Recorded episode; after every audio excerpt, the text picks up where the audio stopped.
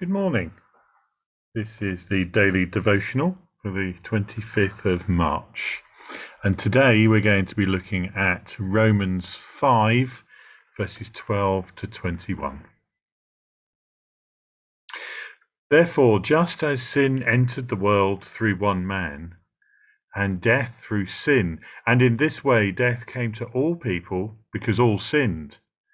To be sure, Sin was in the world before the law was given, but sin is not charged against anyone's account where there is no law.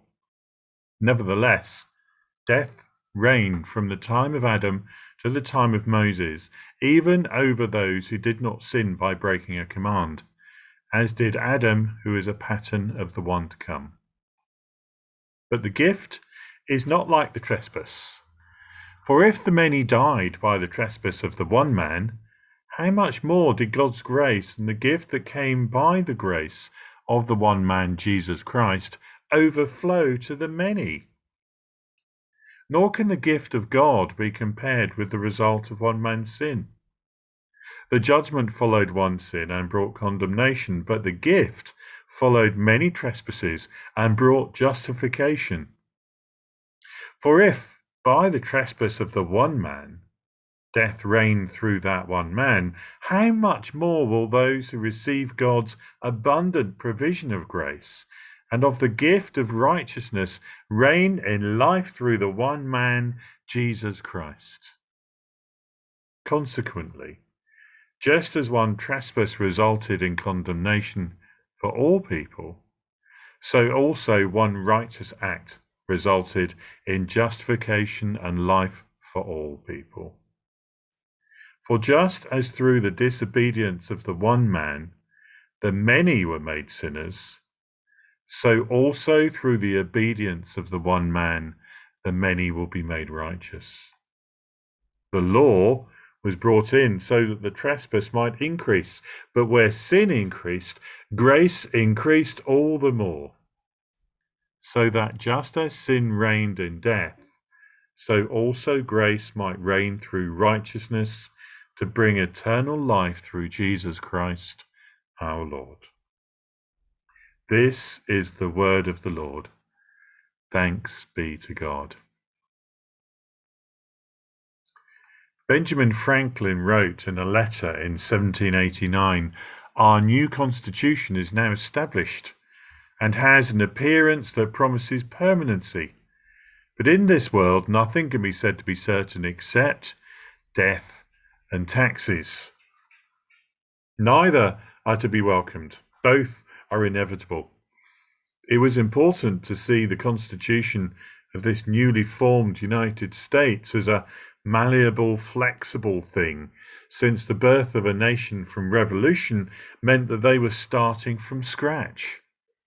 It was inevitable that both circumstances would change and that they would not have captured all the nuances required to govern and protect the freedom of such a vast nation. Hence, the importance of the system of amendments to the Constitution to protect freedoms not originally envisaged. You may know the most famously Fifth Amendment, the right not to testify in a case that might lead to incrimination. It's known as taking the fifth. Franklin was actually quoting Daniel Defoe, who coined the phrase 50 years earlier in The Political History of the Devil. Our reading today is all about right and wrong, darkness and light, the enemy and God. Firstly, sin and death. Paul follows a dense argument, but basically, Adam gave in to temptation and through that sin, death entered human existence. That means that sin was not part of the human condition prior to that. And through sin came expulsion from the Garden of Eden. Outside of that paradise, the eternal life of the body, mind, and soul were forgone, and death came. And of course, this is also a form of spiritual death because they were taken away from their time with God. We don't talk about death enough. It's sort of a taboo subject. It would be strange to past generations, since, as Franklin and Defoe correctly identify, it has a 100% probability. An actuary may have the job of working out the probability of when we might die, maybe for the purposes of life assurance or valuing a pension fund, but not if we will die. That is 100%. Paul's argument is that by introducing the law, we have an appreciation of sin, of God's ways and rebellion, and so we can be convicted of that sin. Adam to Moses was a time where sin was not debited to our account. There was no law. But as soon as Adam walked out of paradise, death did come, both physical and spiritual. But God doesn't leave us there.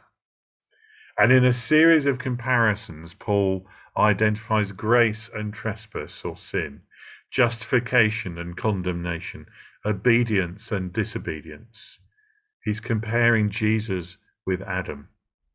One man brings sin, brought disobedience, and condemnation. That was Adam. Jesus is like a second Adam who brings grace, justification, and obedience. And there is one key phrase that keeps coming back how much more? It's a question for us. How much more do we think that Jesus brings than the world? How much more does the power of God have than the enemy, the devil?